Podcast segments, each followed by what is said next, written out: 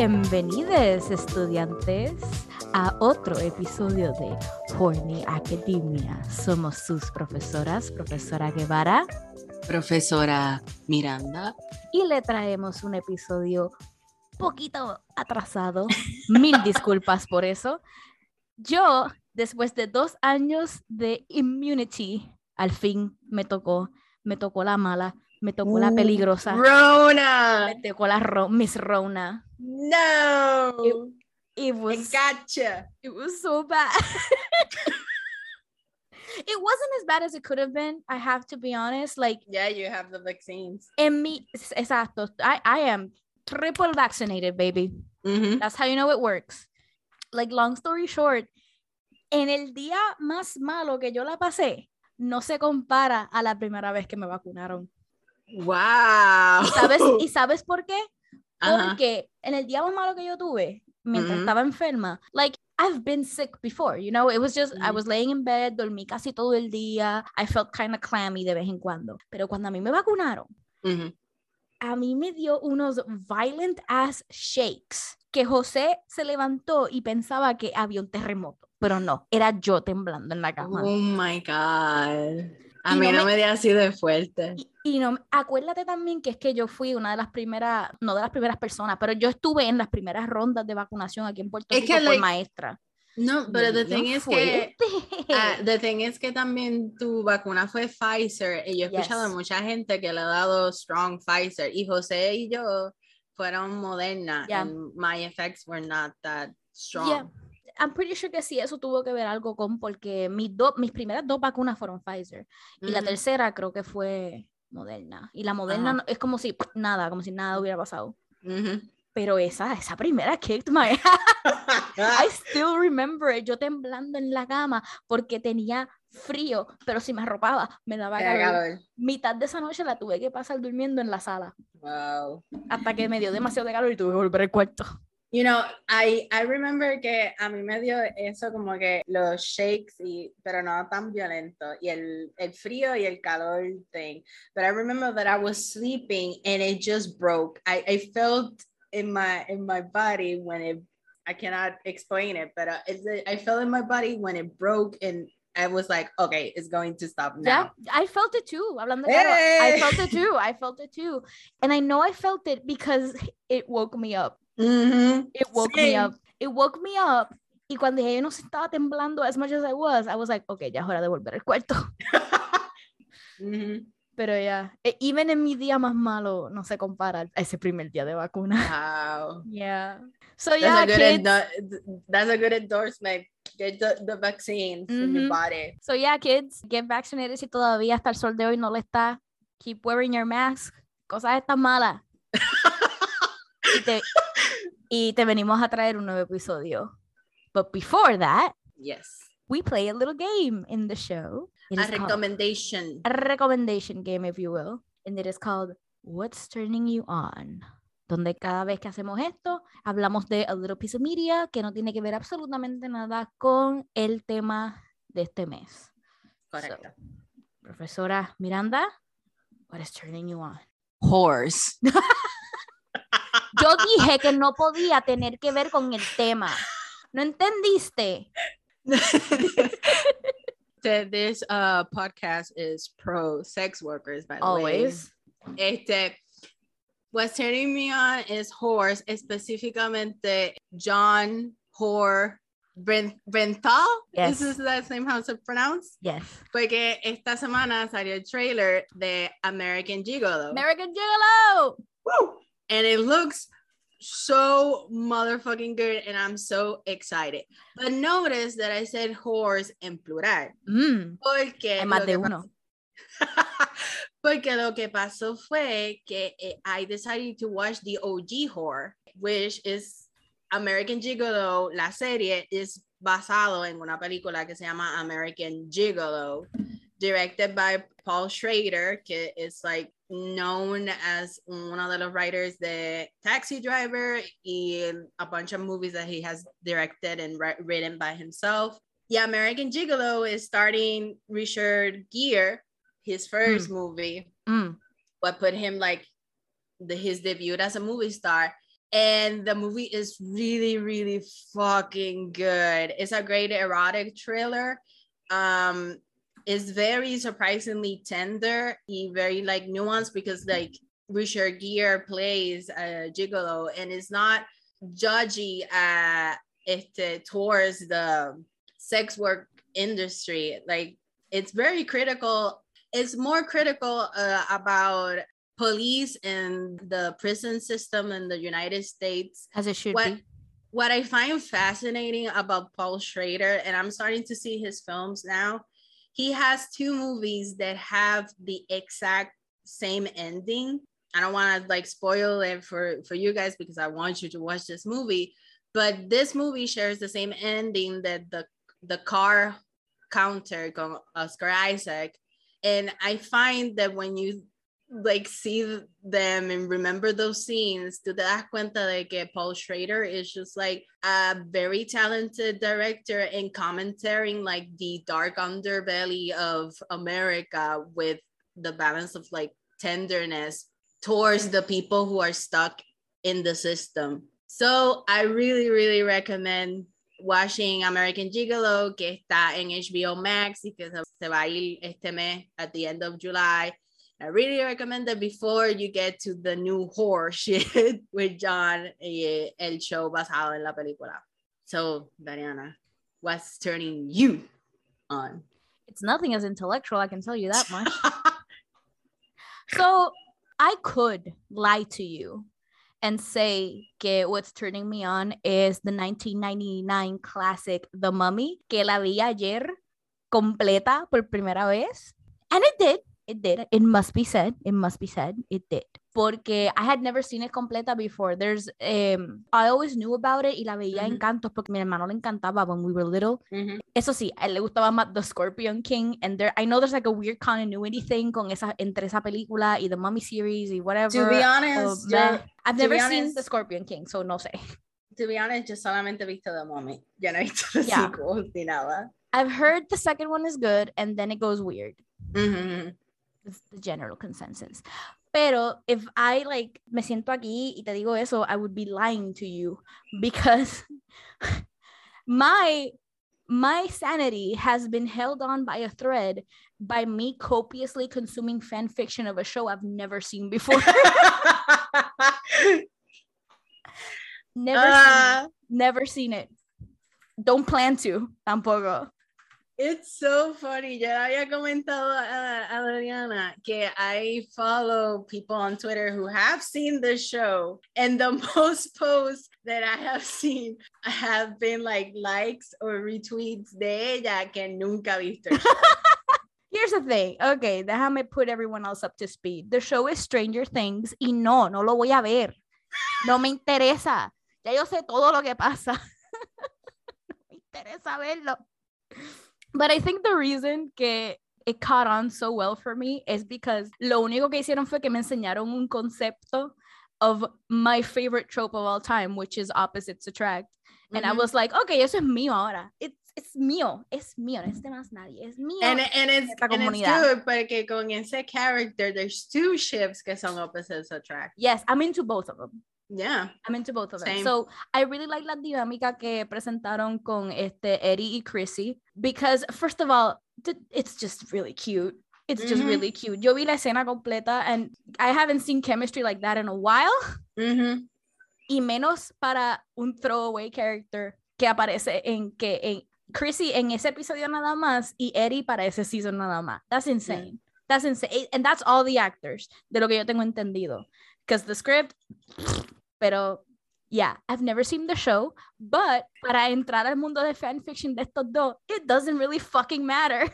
Ah, because Yeah. every single fan fiction for lack of continuity stuff in a show es like okay esto es un alternative universe donde ella nunca muere. Esto es un Ujú. alternative universe donde los dos están vivos al final. Esto es un alternative universe donde they go y se unen al grupito de Steve y ellos son todo parte de la ganga. Like every every one every single one that I've consumed no tiene que ver tres carajos con el show. Y cuando sí tiene que ver con el show yo lo que hago es que I pull the wiki The. Let me see what this means. Este es el glosario. You're like consuming the show como si fuera like a fantasy novel separado de, Yes. like un spin-off separado del show, which is it's like how it's functioning porque esos characters en verdad to be to be honest like were impactful en el momento que se utilizaron, but they're not Pero para season The 5 no lo meat of van a the- mencionar. Exacto, but it's like they're not the meat of de esto. Eddie se va a convertir like a trauma event for Dustin, es Ujú. baby boy, Baby y, boy. y that, y that's it. I, Yeah. I just know that that's what's gonna happen. But Yeah. yeah. consuming the content of this very extremely minor thing in a show has been keeping my sanity in check for like two weeks ahora mismo. Mhm. Esa comunidad is super talented. Casi todo lo que he leído ha sido banger after banger, both figuratively and literally. The discourse surrounding them is stupid, mm. extremely stupid. It's a Mm. two year age gap. It's not that big of a deal. and they're not eh, they don't in their fiction. Remember and they're that. fiction. And they're They're not real people Ajá. that uh-huh. people play. Ajá. And I find them both extremely hot, so yo gano en todos los aspectos. Mhm. Yo gano. Y eso es lo, y eso es lo que a mí me hacía falta, que yo mm. ganara. Mhm. And that's the lesson we're taking away from these kids. and I win. I win. Y de vez I get a ship I like without emotional investment. It's just content for me, baby. Yo lo que tengo que hacer es darle refresh a ese este AO3 tag just para keep the content rolling. Tiene que haber un cojón. Hay, la hay. Hay, but it's not the most popular. It's steady. It's steady, yeah. Yeah. Steady. Makes sense porque es que tienen más interaction with each other. Yeah, yeah. and I'm, in- I'm, in- out. I'm into it too. Mhm, mhm. Pero I don't know, I just gravitate más to- towards el primero porque fue el primero que vi. That's that's Mhm. how I'm like categorizing it in my brain. Mhm. Sometimes you just gotta do that, kid. Si te, tú ves algo que te gusta, cógelo para ti. No hagas el research. Who cares? Who cares? ¿Y cuál era la segunda? Tú dijiste que there were two. Oh, era The Mummy y... y Ah, ok, ok, ok. So, les estudiantes, este episodio que iba a salir en junio was going to be like Pride Month episode, pero lo estamos haciendo en julio because who fucking cares? Como dice la gran proce puertorriqueña Ana Macho, yo soy heterofóbica, so it's always Pride Month for me all year. Exacto. So we decided to do this episode on Kink at Pride. Mm, a very, a very, uh, shall we say... Spicy. I would say not controversial at all. Oh, not at all. We we are all in a unanimous agreement that Kink at Pride is insert your opinion here. I would say that it's funny to watch shit, shit like this, como que este discourse, pasar todos los años on Twitter and be like, you know that this discourse is as old as time because Mhm. when As most as most discords are hablando claro. Por eso, o sea, most discords, y este específicamente, like, it's been around since the 70s and when gay liberation movement started, because there's this pull in this push and pull between la, la tensión and gay liberals who wants to assimilate to heteronormative culture to gain that same power. And Losers. people people on on the other side that are not interested in in that. They're not interested in in assimilate. They see queerness as i'm doing my own shit with my own community. You just have to accept my existence because i just exist. There's no debate around that. The cool cuando tú vas como que con the gay liberal agenda que mostly son white gays there's a space to debate your existence porque de ahí sale como que respectability. You have to follow this certain quotes to be accepted by the the status quo. But that shit always shifts. That always changes Mhm. so if you play that game you're always going to lose in like in, in any shape or form so you kind of know where I, where i lean in this in this argument by why i'm saying right now so before we get into the movies I read un essay. I read it as well. Oh yeah. Yeah. Cool. Que is called Letta Townsend Fisting Daisy Shane's Bloom on Kink at Pride by Davey Davis. And they are a author that they have a newsletter where they talk about, you know, King in con todo lo que está pasando, como que political, like social and everything. They also have a novel that I'm so excited to get into. Se llama X. Uh, it's about if you're like interested in in a neo thriller. It's about a sub who meets uh, a dominatrix. And the dominatrix is uh, Latinx, and she gets uh, arrested by ICE, and the sub is looking for her to save her from getting deported. Sam X, if you're Is it- interested. This is also a fuck ice podcast. Fuck ICE. Fuck ice. Correcto. Correcto. Este, I highly recommend this essay and I highly recommend like the newsletter because it's so fucking good. But um, this essay is specifically about the intro conflicts, o sea, the discord that happens between tender queers and, and the queers about kink at pride. Uno, uno de quotes that I, that I want to talk about que me llamó mucho la atención fue this one que it goes Kink at Pride marks the spot where moral panics around deviant sex meet America's queer and trans culture wars. Those queer people who fear public displays of kinky sex at Pride or anywhere else often invoke the same victim as the fascists do. The straight, cis, white, middle class often feminized abstraction known as the child. As more privacy based rights appear on the Supreme Court's shopping block, including contraception and marriage equality, the anti the anti-cap uh, Kink at Pride crowd would do well to remember that the respectability politics dovetail with far-right agendas to restrict queer rights and eliminate queer lives, and that what constitutes kink, deviant, and even sex are moving target for our enemies to exploit.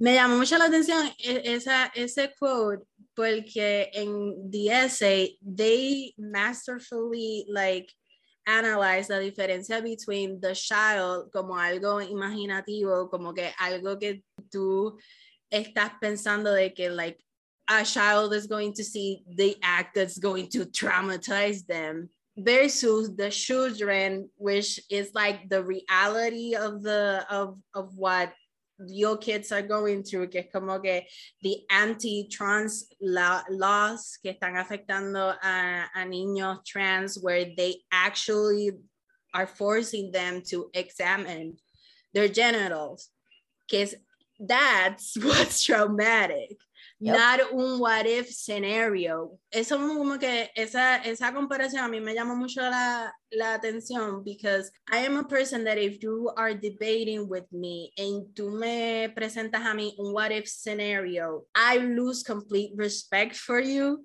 because it's not based on reality Mhm. tú no me puedes refutar un punto con un fucking what if scenario que está pasando en tu mente. Which this goes on to like the, the public sex debate que también el, esta, they talk about in, in, in the essay, which is like how being against public sex is clasicista and racist and homophobic because not everybody has the privilege of exploring their sexuality in privacy. Not everyone has a house to do that. And, and sometimes people just want to do it in, in public. And it's not even, uh, there's a good essay también que like he mentions, uh, I forgot, I wrote it down. Uh, um, P- Public Sex by Patrick uh, Califia, I think is their, this person's last name este, where it's a an essay that was written but in the 80s about the panic of public sex and how public sex is not really public Mhm. And that straight people do it all the time and they don't get caught or if they get caught the police don't arrest them Mhm. You know, like queer people are more likely to end up in jail for a sexual act of getting caught than straight people. It's all about the commodification of cis, straight, usually white people's comfort. Mm-hmm, Y eso mm-hmm. es lo que es al final del día. Y yo te lo puedo decir porque yo he visto en the horrible hellscape that is fucking Facebook que este, yo tengo ahí a algunos padres de ex estudiantes míos porque los nenes se quisieron quedar en comunicación conmigo, ¿verdad? Y yo vi como padres se quejaban for the simple little kiss de Buzz Lightyear entre dos mujeres, pero después Wow. estos son los mismos padres que dejan que su hijo escuche, te mamó la chocha, te mamó la teta, te cojo bien rica, te chucho la... Y no le- y no- que- y no- y no los condenan ni nada, pero No, y no les explican lo que están escuchando exacto, también. tampoco se los explican. Porque like the, the, the supuesto trauma that adults siempre le ponen a los niños is because they don't want to sit with their kids and talk about what what is going on, what sex is. Es Like, mejor ignorarlo. in this essay, Davey quotes eh, Dorothy Allison que, que dice como que there's this notion that sex is separate from life. Y es Ujú. verdad, la gente actúa como si eso no fuera una actividad sym- symbiotic, with just living and breathing. Ya. Siempre como que quieren como que esconderlo. Sí, and pero- just pero es esconder específicamente también queer sex and Ujú, queer lives pertaining to sex. Porque volvemos a lo mismo, especialmente aquí en Puerto Rico, una cultura uber homofóbica, donde tú no puedes ver a dos mujeres agarrándose de manos en la calle. Ah, pero si tú quieres ver a, pa- a a mamá y papá dándole un perreo bien nasty en la casa, en el medio de la sala, eso lo ves. Ah, pero ¿cuál de los dos va a traumatizar más al nene? That reminds me que una vez yo estaba en un Pride Parade caminando towards the Pride Parade Ujú. and there was like this guy who started screaming at me and saying like mira que desperdicio Ew. yo sir Sir. like who who even what even if I wasn't going to towards the Pride Parade ¿qué te You don't que I just would be that. interest- que, que I would be interested in you Weird ass behavior. ajá Uh -huh. Todo, todo es territorial, todo es este, todo es bien posesivo, todo es bien. It's just toxic. Uh, Like I, I, I hate the way this word has been used to mean anything, but it is truly toxic al final del día. Porque first of all, even if you weren't going towards towards the parade, you don't just scream shit like that to strangers. mhm, Eso no se hace. Punto y se acabó. mhm. mind your own goddamn business. Es, es el equivalente a, a, a wolf, a- ¿cómo se llama? A catcalls. Todo esto al final del día es la hipotenusa. Volvemos a lo mismo. Porque es que I, I, ¿qué pasa? yo me acuerdo que el argumento que más yo vi de Ajá. parte de estos cabrones padres era que mi hijo no va a entender ese beso entre dos mujeres. Y mi argumento siempre era, puñeta, pues edúcalo. Si tu nene El beso, entiende, el beso tú- entre dos mujeres igual que el beso que tú le das a tu esposa. Si tu nene entiende que tío Pedro le da besos a tía Carmita, tu nene puede entender que tía Carmita y tía María son más que amigas. No es difícil. You know, this episode is going to be very good to explore the falacia que es normalcy. Porque todo lo que tú estás hablando es straight people thinking that the heterosexuality is quote unquote Normal. normal. Y todo lo demás es deviant. Ujú, But normal, normalcy like doesn't exist. yeah. Like it's something that should be questioned. Todas las expectativas y todas las cosas que like we are raised in this heteronormative society that we don't question, we should question them Mhm. because because normalcy is a lie. Davis has a very very interesting essay que se llama on monogamy where they talk about monogamy as a kink and they're like diciendo como que basically there's no real difference between a wedding ring y un O-ring and that you see it like on a pride parade. They both express ownership be- like between between each other And monogamy people have the same access to porn that everybody else has, Yeah. but they just restrain their uh, desire between each other and they have their own boundaries or whatever, pero nadie lo cuestiona as like nadie lo ve as deviant or as a kink because it's normalized. There's a whole institution that normalizes el que lo hace como un status quo y que le da el poder hegemónico like sobre todas las otras subculturas que lo reconoce no tan solo between each other sino like the government the state like the states the It- companies It's a kink that's been weaponized and not in a good way. Exacto, exacto. Yeah. Este, so I also recommend it. Like, I'm gonna put all estos ensayos que estoy mencionando on the show notes because they are sumamente interesantes. And I also recommend another essay, but it's not uh, by Davis. is about Shingi. Ah, Chingy. Yeah. Este, se llama Another Girl's Paradise, Why Kinky Discourse Sucks. That's a very good one también para lo que todo que estamos hablando. But I, I guess I, I wanted to talk, I wanted to talk como que like in depth por, por ese eh, Eh, ensayo as an introduction. So you guys know where we're going with this. Yeah. You guys know what the page we are in this. We are pro kink at pride because Very. we are anti-policing anyone's bodies. We're anti-police in general. Fuck the Correcto. cops. Correcto. cap forever. Yeah, but I'm glad we have those. Le- here's the thing. Y quiero que tengan esto en mente. La pendejada con muchos argumentos anti-kink and pride. First of all, viene de muchos tender queers that are not even old enough to like drink. Y segundo, mucha de esta gente que es anti-kink and pride simplemente no han estudiado the history behind kink. Para ellos, kink es simplemente ponerse la mascarilla de Ariana Grande con los dos, este, con los dos bunny ears yeah. y walk around eh, en manos y rodillas. Para ellos, eso que es ellos, ellos, ellos probablemente no saben que uno de los grupos que más han luchado por los queer rights han sido los letter daddies and the letter dykes. Ujú. They're like the ones who have been in the front lines luchando for a lot, a lot of the queer rights that we all have. Ujú. I recommend just like leyendo todos los essays que acabo de mencionar y just looking, searching for queer artists that engage with kinky life so you get your, you know, eyes expanded. Y básicamente, como todo, como todo tema que tú vayas a engage in a debate with,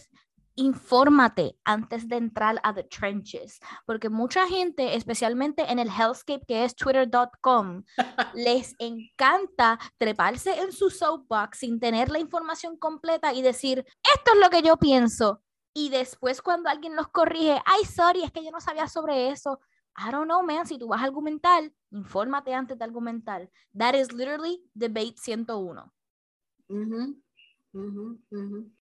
So yeah, para finalizar, just like think twice before you say como que something is deviant behavior because deviant de- deviancy and pervertness has been like united with the homosexual identity since it was recognized as a sexual identity. Le hace bien recordar que like homosexuality was seen as a psychological disease like recently que salía en los disease de el D- DSM whatever que usan los therapists para- therapy school or whatever.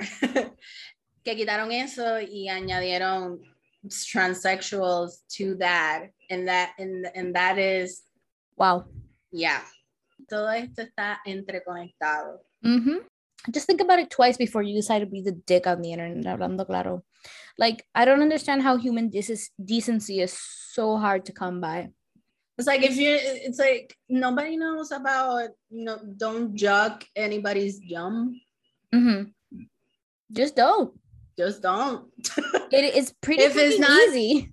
if it's not your desire just it's fine you recognize it good for you Exacto. I find Joseph Quinn super hot. Paula doesn't see it, and we are not tearing each other's throats out. It really is that easy. I don't understand porque la gente have this this abhorrent need to police what everyone is allowed and not allowed to like. Mhm. Like, obviamente, the only time I get that way es cuando one of the parties involved is not consenting and Mhm. cannot consent específicamente. Mhm. That's it. Everything Mhm. else, go crazy. I don't give a shit. As long as you're not like hurting anybody, Mm. go crazy. Mm. I don't get it. I don't I don't get esta necesidad. Porque al final del día, guess what? A ti no te afecta. Exacto. Porque simplemente Just, porque eh, esto, esto te- todo se resume en like kill the cop in your head, en verdad. That's it. Why are you policing somebody else's body? It's not your business. ¿verdad que no? You're, are you going, ¿Tú te vas a relacionar con esa persona? Pero tiene No, que- ¿verdad? No, ¿verdad? Well, go on. Go Ya. on with your life. That's it. Perdón, perdón, perdón, la, la relación es entre Daisy y Margarita. ¿Tú estás incluido? ¿No? Ajá. Vete por el carajo entonces. Who gives a shit? It's so easy. De la misma manera que a ti no te gusta que se metan en tus cosas, tú no te metas en las cosas de los demás. Mhm. Basic common decency. Mhm. With that out of the way, so we are so we're going to talk about three movies that engage with kink. Dos de las películas, este, be upfront about it, have unsimulated sex. Like Mhm. real people are fucking in, in in the movies that we are watching. La tercera is you can tell. la, la tercera es este simulated, pero la- las primeras dos que vamos a hablar are not. So you are, are aware. Y, y- y fair warning, son difíciles de encontrar.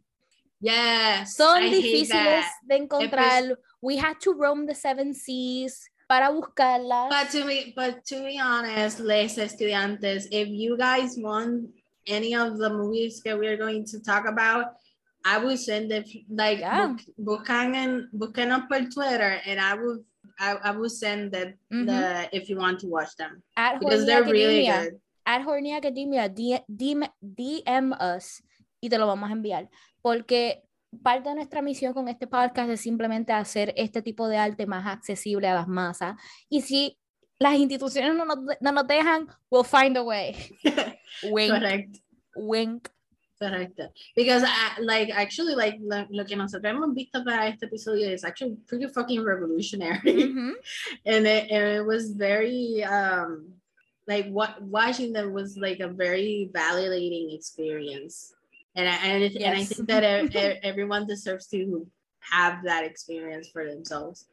So if you if you want to see any of these movies in confianza, like hit us uh, uh, in DM for Twitter. Y te lo and we Sí. and we do it. We Like, won't ask the- questions. the only question we'll ask is, cuál es tu email. Exacto. That's it. Exacto. Nos pones tu email y we, we transfer that shit to you guys. Porque Except- vale la pena. Excepto uno que es just a link. Pero just Exacto, exacto. exacto. But it was still hard to find. The fact that it, the, the fact that it was a link, you know, like it's.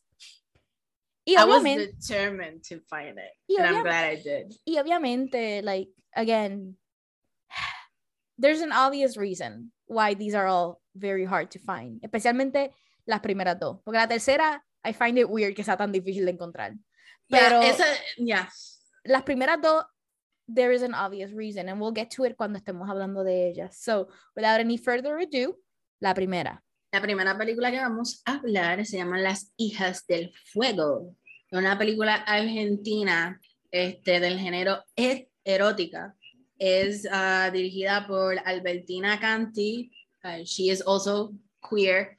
And the movie basically is about this couple who have, uh, they're going to the, the childhood uh, town of una de las eh, de la pareja en, en una de las muchachas partes de la couple, I Del elenco, del elenco. Yo no me acuerdo de ninguno de sus nombres. Yo lo que sé, yo lo que sé es que todas hablan así, con este tipo de acento. Wait, espérate, aquí tengo el cast. Agustina. Mira para allá, ¿cómo Ya. carajo me voy a acordar yo de eso? Agustina y la otra era Franz. No, ella se llamaba Francisca. Había una Francisca. era Violeta. It doesn't matter. No, it does matter. I'm gonna I'm looking the cast now. fuck me. Okay. Está Agustina, que es the one who, who is going to the her childhood town y la pareja de ella que creo que se llama Francisca o Violeta, una de las dos. Violeta o Francisca. Yo estoy, este, estoy casi segura que era Francisca. Ya, yeah, Francisca. vamos, va, vamos a, a, a, coger Francisca. He hesitantly. Hesitantly. Este, Francisca is a filmmaker and she decided that she wants to do a porno. And throughout the movie, she is like analyzing, este, reflecting if she can do a porno movie that is not objectifying the, the subject y que, que no sea tan voyeuristic. So it's, it's very interesting that we are watching kind of like a disconstruct, disconstruction of a porno while watching a porno. yeah.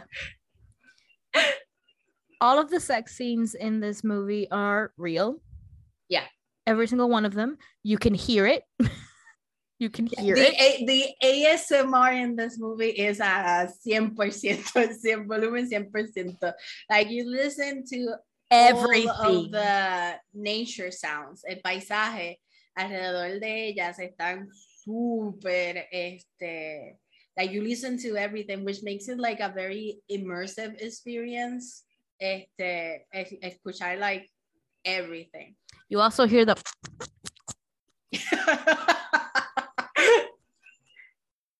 also. Correcto, correcto.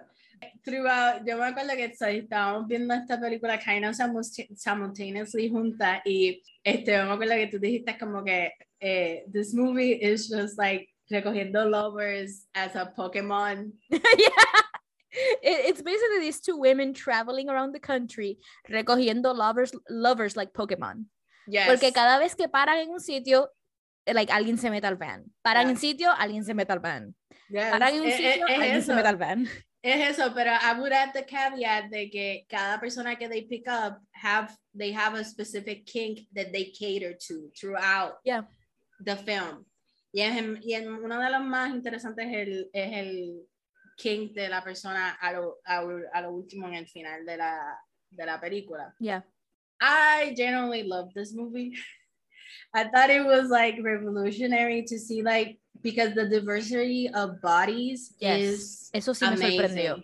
Like the you see every like body ever. You see hasta like was like the, there was a trans woman, but there was a trans woman. Yeah, you yes. see like a you see the variety of any type of body. Um, and it's not like a big deal. They're just mm-hmm. like engaging in pleasure, which is like revolutionary to watch those bodies just as like gain, just like do what they want to gain pleasure. Mm-hmm.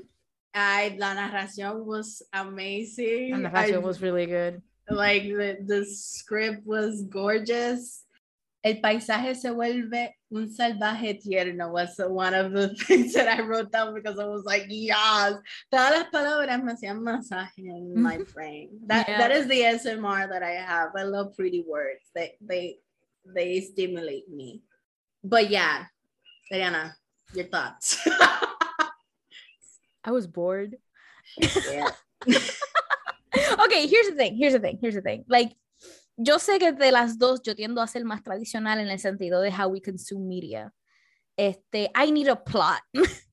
or if you're not going to have a plot, I need characters that I care what happens to them. O sea, that I get to know in some way, shape, or form. That's how I consume media. That's how I engage with media. Por eso es que muchas veces yo puedo ver una película that quote unquote doesn't have a plot, como The Green Knight, por ejemplo, because it's still, character it's because it's character driven. I, I'm mm. still interested in what happens porque yo quiero ver qué le pasa de, qué le va a pasar a Dev Patel.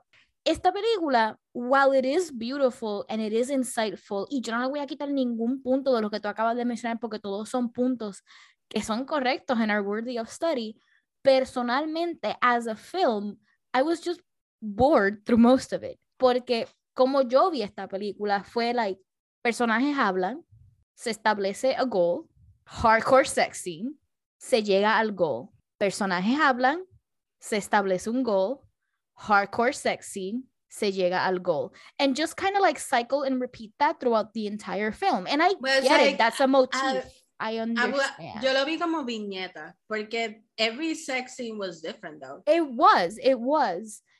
Lo que pasa es que esto me pasa también con anthology stuff.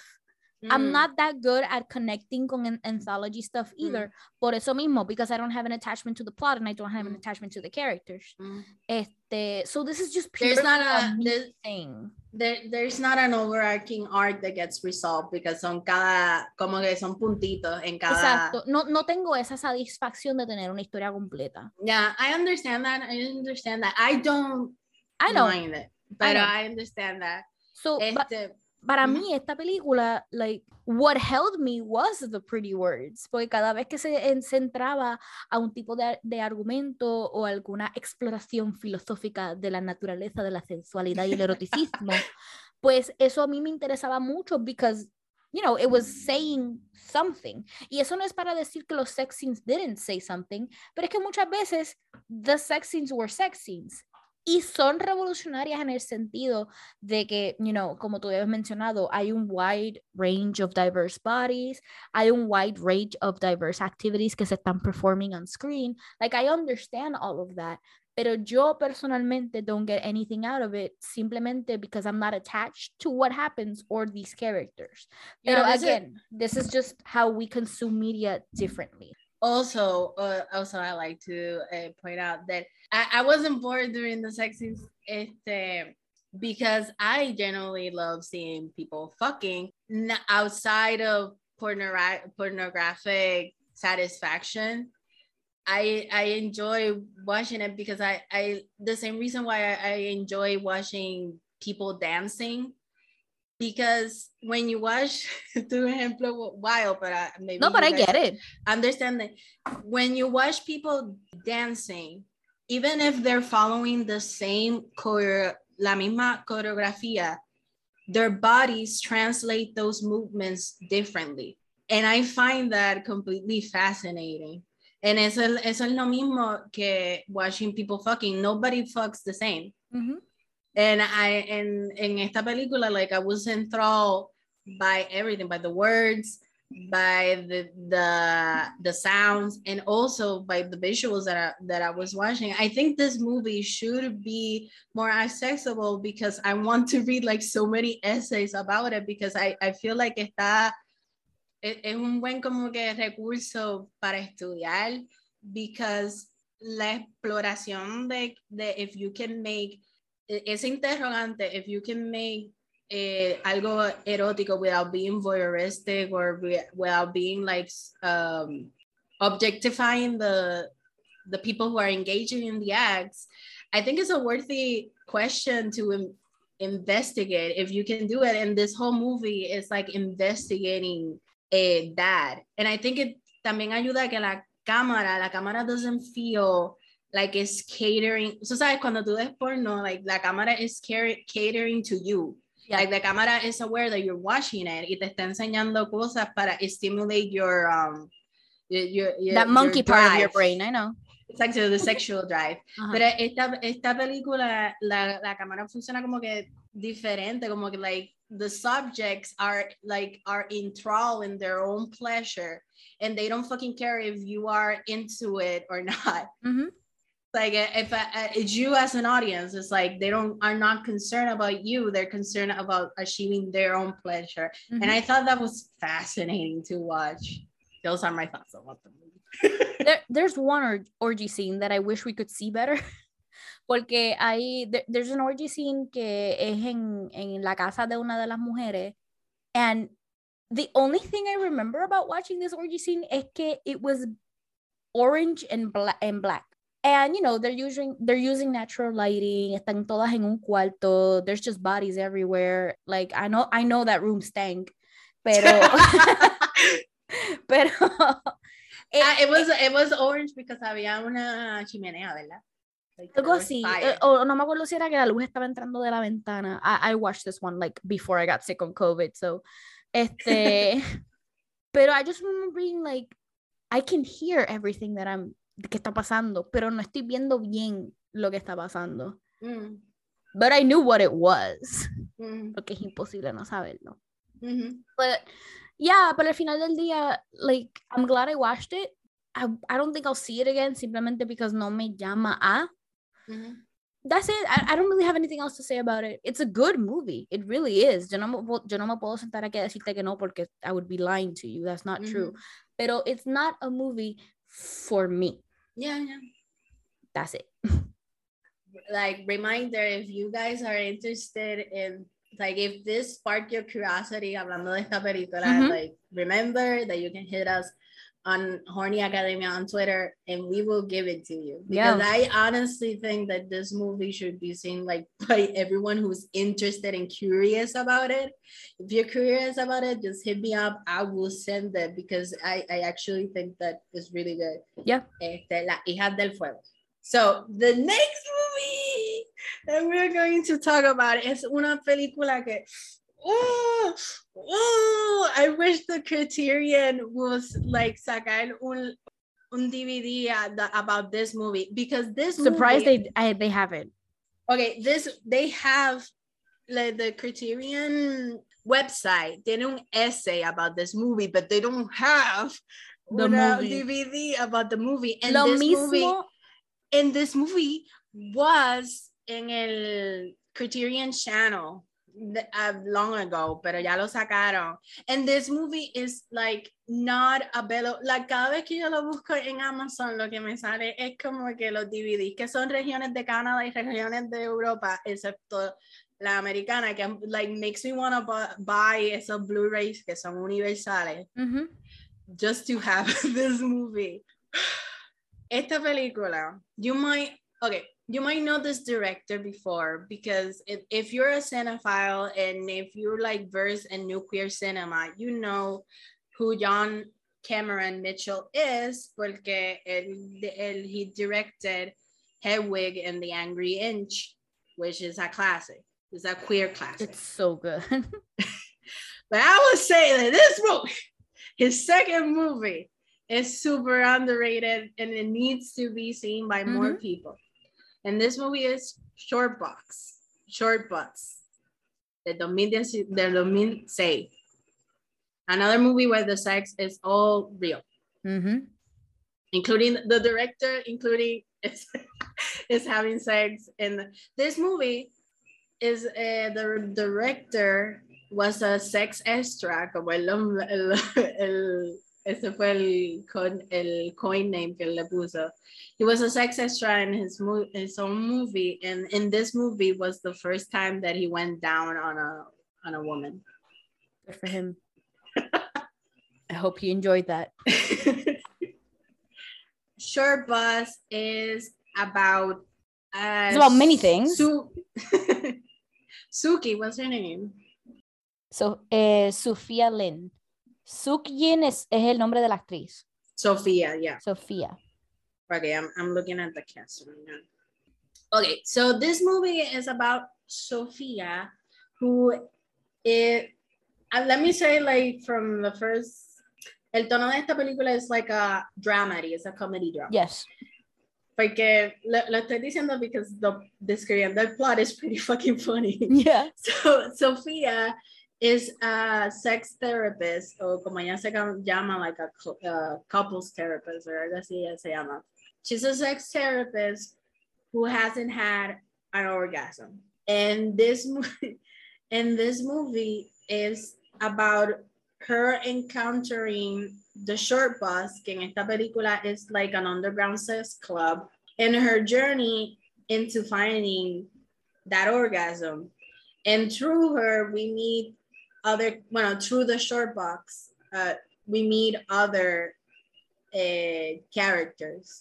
We meet James and Jamie, es, uh, is a, a couple who's uh, who also having their own sexual struggles. We meet Severin, que is a dominatrix, que ha- has a sub that she can't stand. And I get it. He, the motherfucker is a bratty sub and not Yeah. the fun. No, he's One. annoying. Este, and then we have Rob, que is el husband de Sofía. I love this movie. I love this movie. this one this one was my favorite de las tres. Yeah, the same. It was it was so good. I enjoyed the principio a fin. It is so witty. The script is so Yeah. witty. It's it it's so surprisingly like super tender. It's just like It's a warm, sexy hug. it yeah, because you a lesser movie would have made fun of such like tribal things and uh, such como que easy jokes or whatever and th- that this movie como que doesn't go there Mhm. at all and avoids. Like another movie would have made Sophia feel like ashamed that Yeah. she hasn't reached an orgasm, and everybody is just helping her. everybody wants her to come, and that is beautiful. They just want to help her. I fucking love this movie, and I, like, and I also. Solamente me falta ver una película de John Cameron Mitchell, Mitchell but I, I, I love his directing. I, I think it's fascinating como él, he mixes a lot of mediums in his movies, porque igual que Hedwig, esta película tenía un mix de animation Yes. and real life that it was very nice. to see. This movie, I really like. eh, El aspecto que más me gusta de esta película is the tenderness with which it treats every single character, porque todos los personajes are going through it en esta película. Yeah. Este, Sophia's character has never come before, and everyone just immediately wants to help her.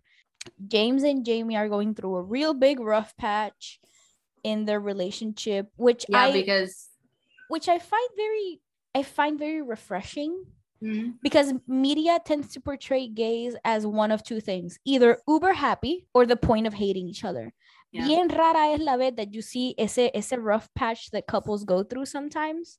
Mhm. que you know regardless of gender or sexuality something is always bound to happen when you spend that like that amount of time with somebody haber momentos de dificultad and i really like the way this movie handles it because it does try to handle it with as much with as much care and sensitivity as possible because un miembro de the couple del party ve que el otro está struggling and they do genuinely want to help pero a yeah, that he's veces going through uh, depression. he's going a- through a really bad depressive episode y you know seeing your loved one go through an episode like that is very hard especially when you're not equipped to deal with that sort of thing and i really like the way this movie handled that entire situation al igual de how it handled uh, Sophia's whole, whole ordeal, especialmente in regards to her sexuality, porque en ningún momento she has any concerns about like, ah, esto me pasa porque estoy casada con un hombre, ni, Mm. na- ni nada de eso. Like, it never goes into that territory.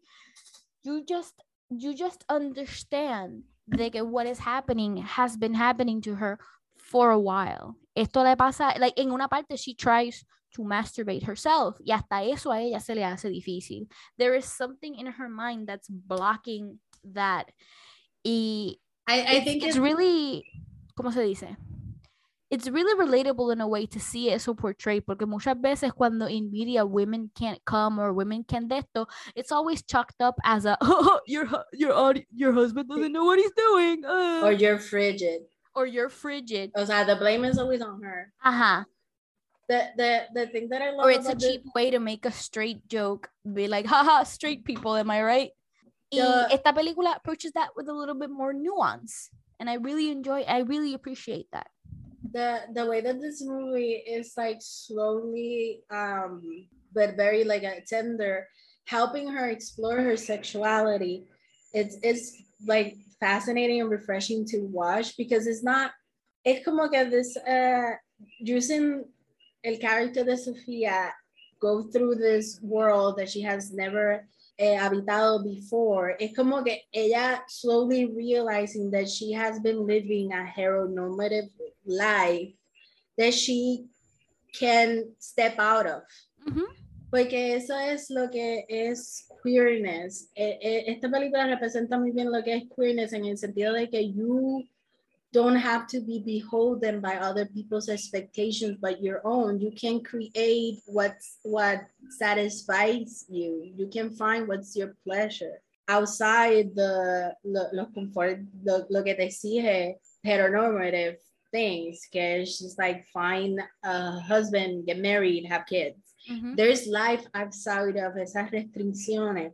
Y esta película is about that. Even James and James que have like a a monogamous relationship at the beginning of, of the movie I, it, it was so sweet how it slowly how they navigated slowly opening up the relationship and I and I and I felt like when they gain other partners because they both gain other partners at the end of the film Mhm. you see the four of them together it's so sweet how this movie balances the fact that they they have added people into the relationship but they still care for each other you Mhm. feel that love be- between them it's not it's not lessened because somebody else is other people are in it I, I thought it was beautiful it's a beautiful like escena where like james let somebody fuck him and afterwards like they're looking at, at each other and between like lo, Los windows. las ventanas de los Yeah. apartamentos and there's like there's not a betrayal in their eyes there, there's not a lecho it's just love there's just love They're they're just happy. He's just happy he's alive. yeah también Yeah. It, it's very sweet. It's very tender. If you are like in a doomsday scenario donde tú solamente puedes ver una de estas tres películas, ve esta.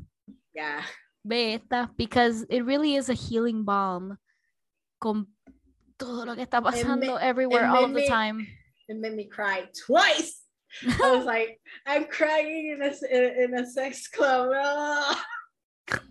because, it's so liberating just to see people engage in achieving pleasure without judgment, just Mhm. like just doing it because it moves them.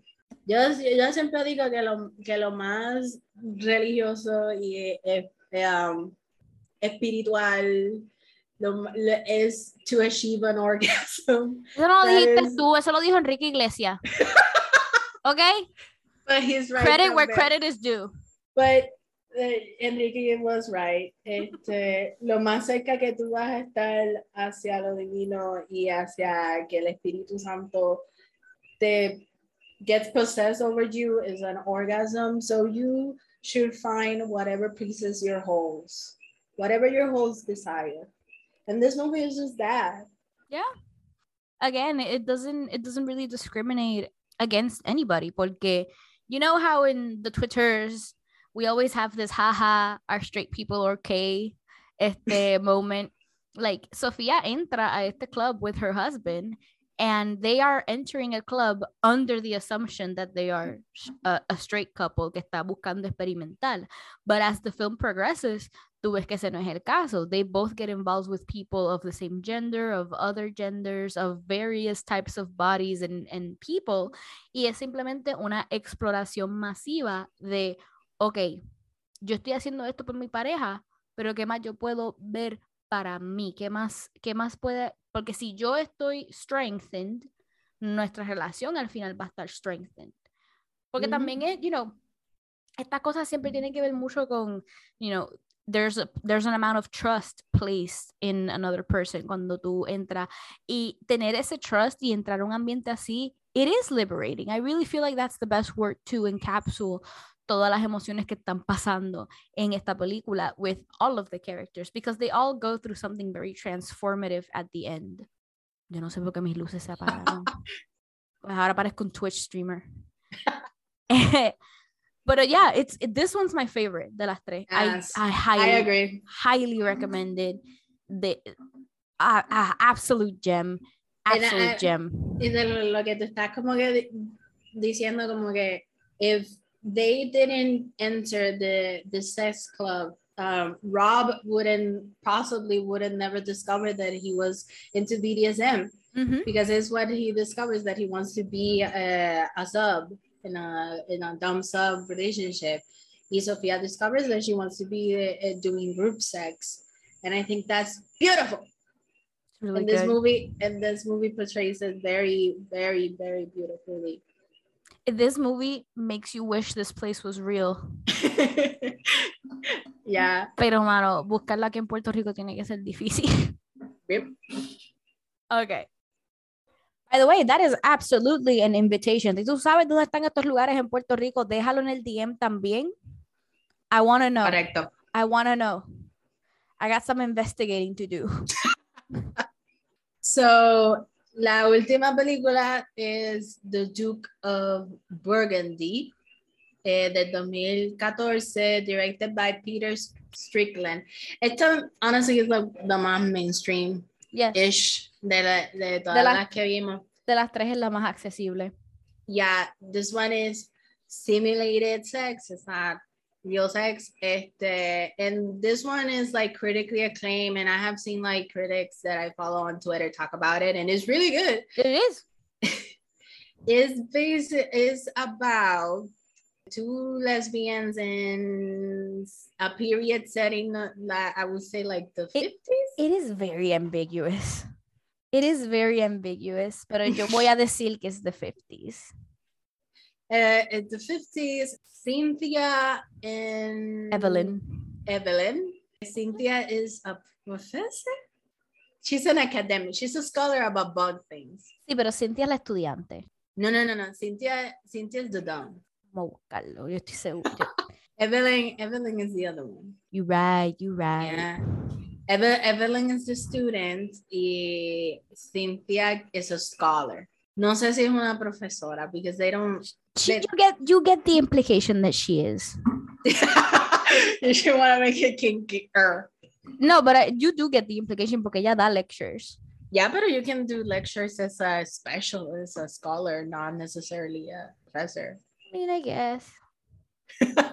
let me The thing- let me have my my professor dreams, okay? okay, Woman woman sexy. with Cynthia says. Big big booth big booth woman sexy. Yeah. Make Eh. brain go brrr. so so. Cynthia y Evelyn study bug shit. I don't know how that they study fucking butterflies. butterflies. Yeah. Este, and throughout this um movie, Evelyn is is a sub that's basically te- teaching Cynthia uh, how to be uh dominatrix Mhm. and how to satisfy her. This this is another movie that is very sweet. Yes. Este, This you- movie is gorgeous, first of all. This movie by the by Ah. the by the trailer esta película, you wouldn't think that this movie is is what this movie is because I remember watching the trailer back then en el 2014 cuando esta película iba a salir y it, it plays up a lot like the scenes y cuando hablo cuando hablo de scenes, vamos a de- definirlo. I mean scenes as BDSM terms, que es cuando estás haciendo el role playing with the, with the Ujú. players. Eh, they play up the scenes y en esta peli y cuando tú ves la película, it's not that slick, No. porque Cynthia todavía está is coming into her own as a dom. I did not see a single trailer para esta película. So as soon as it is revealed que ella le está dejando instrucciones a Cynthia, yo hice, oh, wait a second. Ah! What a nice twist. Yeah, it's, uh-huh.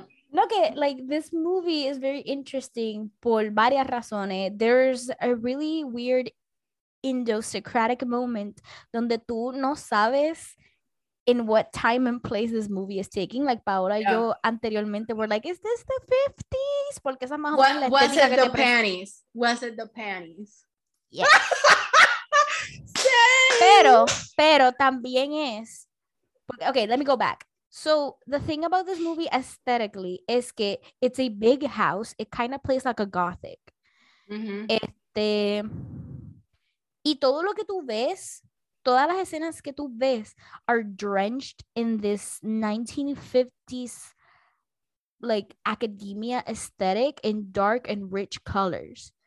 Pero tú no sabes muy bien en qué momento en el tiempo estamos ubicados. Tú nunca ves un celular, tú nunca ves un televisor. The only thing that they have to entertain themselves with son libros. And even that, you don't know how real it is porque todo es parte del, del scene, del play. You know, ella se sienta a leer cold and detached porque that's how Evelyn likes it. And they ride bikes everywhere, so that, that you also don't see a car anywhere in this movie. Y, de, y, y Pero todo de- está como que todo está secluded in their own universe entre ellas dos. Exacto. Los únicos momentos que tú sales de la casa son cuando tú vas a los lectures y tú no ves nada en esos lecture hall- halls other than other students who are also women Ujú. de, y other professors. There is not a single goddamn man in this movie. Este, esta película is, is also like a good primer for people who don't eh, know that BDSM also incluye things that are not that are not inherently sexual because a Mhm. lot of the role playing that happens here is not It's not eh, sexual. like not sexual acts. It- it's just like submissive y, y do- dominant power dynamics. And it's just, it's very it's very sweet. It's a very sweet movie and, and ver a Cynthia tratando de ver a Cynthia y Evelyn like build their language of intimacy be, like between each other. It kind of and the struggles that come with it. yeah. Porque it's not easy. Like, gente se cree que es fácil ser un dom. Porque all you get to do is boss around people. And you really see the toll that it takes on Cynthia. Que a veces lo que quiere es ir a comerse un mantecado con ella. And that's it. That's all she wants to do. Pero Evelyn tiene her little bratty side. And she's like, she's no, quiero dormir aquí todo el. Like, she also has to compromise Mhm, at the end mhm, of the film, which is mhm, great. mhm. because it really shows you that you know if you are committed to this person y uno de tus kinks is monogamy because you are into this one person al final del día there is a type of compromise that you have to reach because Evelyn nu- nunca felt fully comfortable in her position as a dom. And Cynthia felt a little bit too comfortable en en varias cosas que ella quería hacer that were too extreme for for Cynthia. Y, y Cynthia a mí lo que ah, she fascinates me as a character porque what she struggles with is the lack of aftercare que usualmente mm-hmm, se le ujú. atribuye a los subs but it's just mm-hmm. as equally important to doms en escenas así de intensas este pero para rapidito volver a mi punto original eh, lo que a mí me hizo bien like huh the it in la in the idiosyncrasy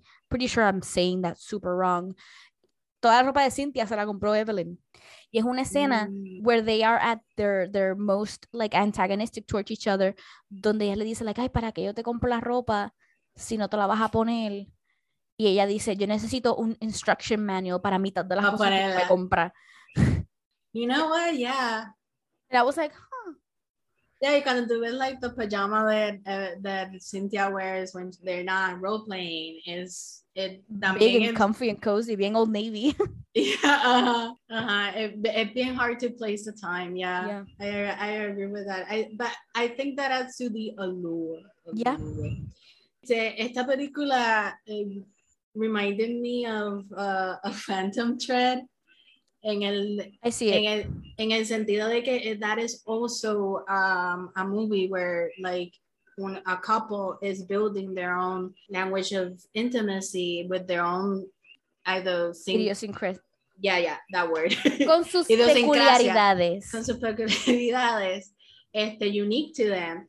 Este and I think a good movie about kink lets you like even if you don't share that kink lets you into that world and into that window into that world that you feel also seduced by it because the characters that are interacting with with that kink are into it Mhm. like la escena spoilers por si no han visto Phantom Thread pero la escena donde pasa el twist The y le pasa reveal. otro twist like, there's no reveal de que Alma is making eh, him sick on purpose eh, wood woodcock este eh, lo está bien- haciendo sick on purpose because she likes taking care of him when he is miserable, when he is sick, when he cannot move. Y like ella lo dice straight up en, en una de las líneas más sensual about the movie, like I want you open and ten, open and tender for me. Y ese era el twist de la película al momento because you know that something is happening with him, but you don't know why. And y ese es el twist. Pero el double twist, el double twist that made me like squirm on my seat, like this is so hot. Es que cuando Reynolds, cuando Woodcock, ella le, le dice todo eso, he's like, kiss me, my girl, before I'm sick. Yeah. Uh, I like being sick, mommy. and you're like, oh yes.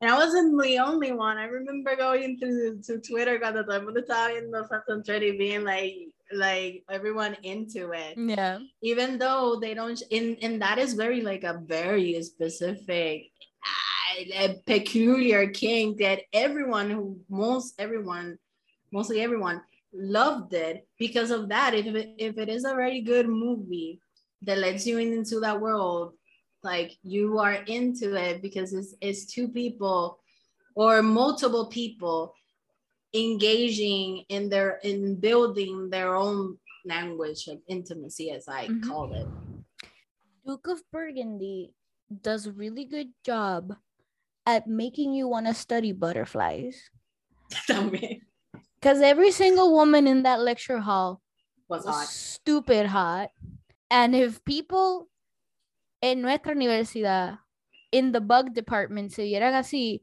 I would have moved. Everyone was so sexy. But this movie, de las tres, this is the most sensual one in the traditional use of the word. It's embedded in dark colors y shadows everywhere. El ASMR de esta está on point también. Yeah. You feel every page flip que da Cynthia con esos libros viejos de ella. Tú escuchas los taquitos clac, clac, clac, en el pasillo. Everything just, ah, chef's kiss. Esta película de las tres, yo te diría que es la más immersive en el sentido de que it feels, it's a little voyeuristic, but not in a bad way. You are watching these two people go through the transitions and through the trials and tribulations of their love life together. Y es bien interesante ver how la persona que tú at first glance asumiste que era sumisa y like más llevadera is actually like kind of a hard pain in the ass.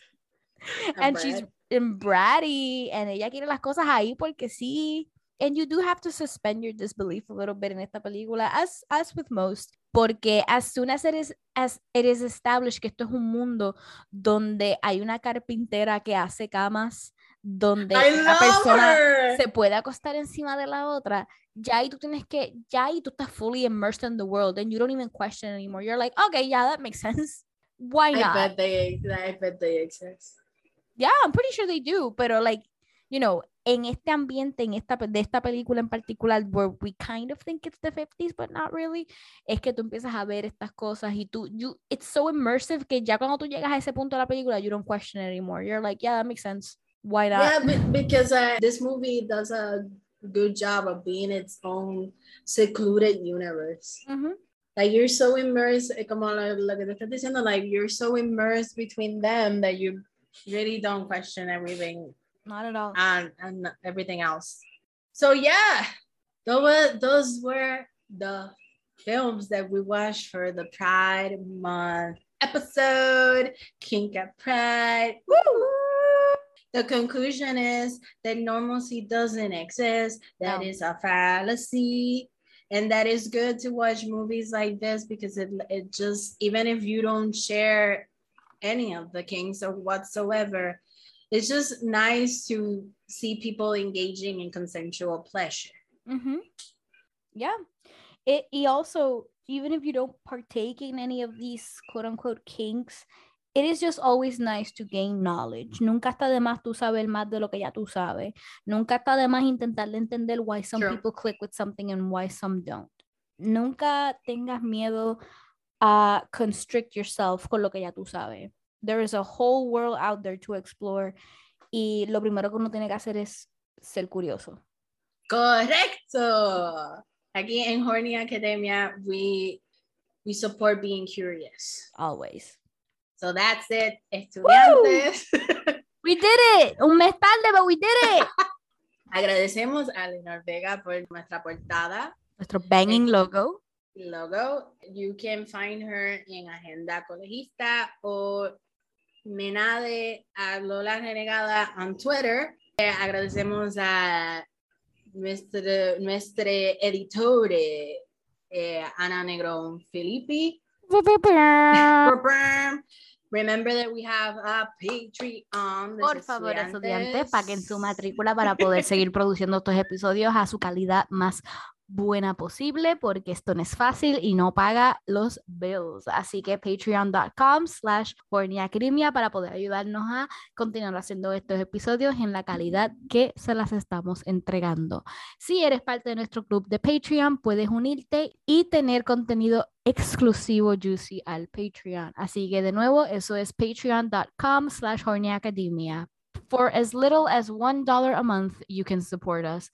Recuerden, recuerden que si alguna de estas tres películas les interesa, no Correcto. tengan miedo a meterse a, a twitter.com slash hornyacademia, a nuestros DMs. Nuestros DMs están abiertos para cualquier persona curiosa que quiera ver una de estas tres películas. Como mencionamos al principio del podcast, son bien difíciles de encontrar, así que no tenemos ningún problema distribuyéndolo. Nosotros no estamos haciendo ningún monetary gain distribuyendo esto, simplemente estamos intentando de esparcir el mundo del cinema a personas que a lo mejor tengan dificultad accesándolo. Así que de nuevo, twitter.com slash hornyacademia, los DMs están abiertos por si quieres ver cualquiera de estas tres películas. Correct. So, los estudiantes, good night. Good luck. Goodbye.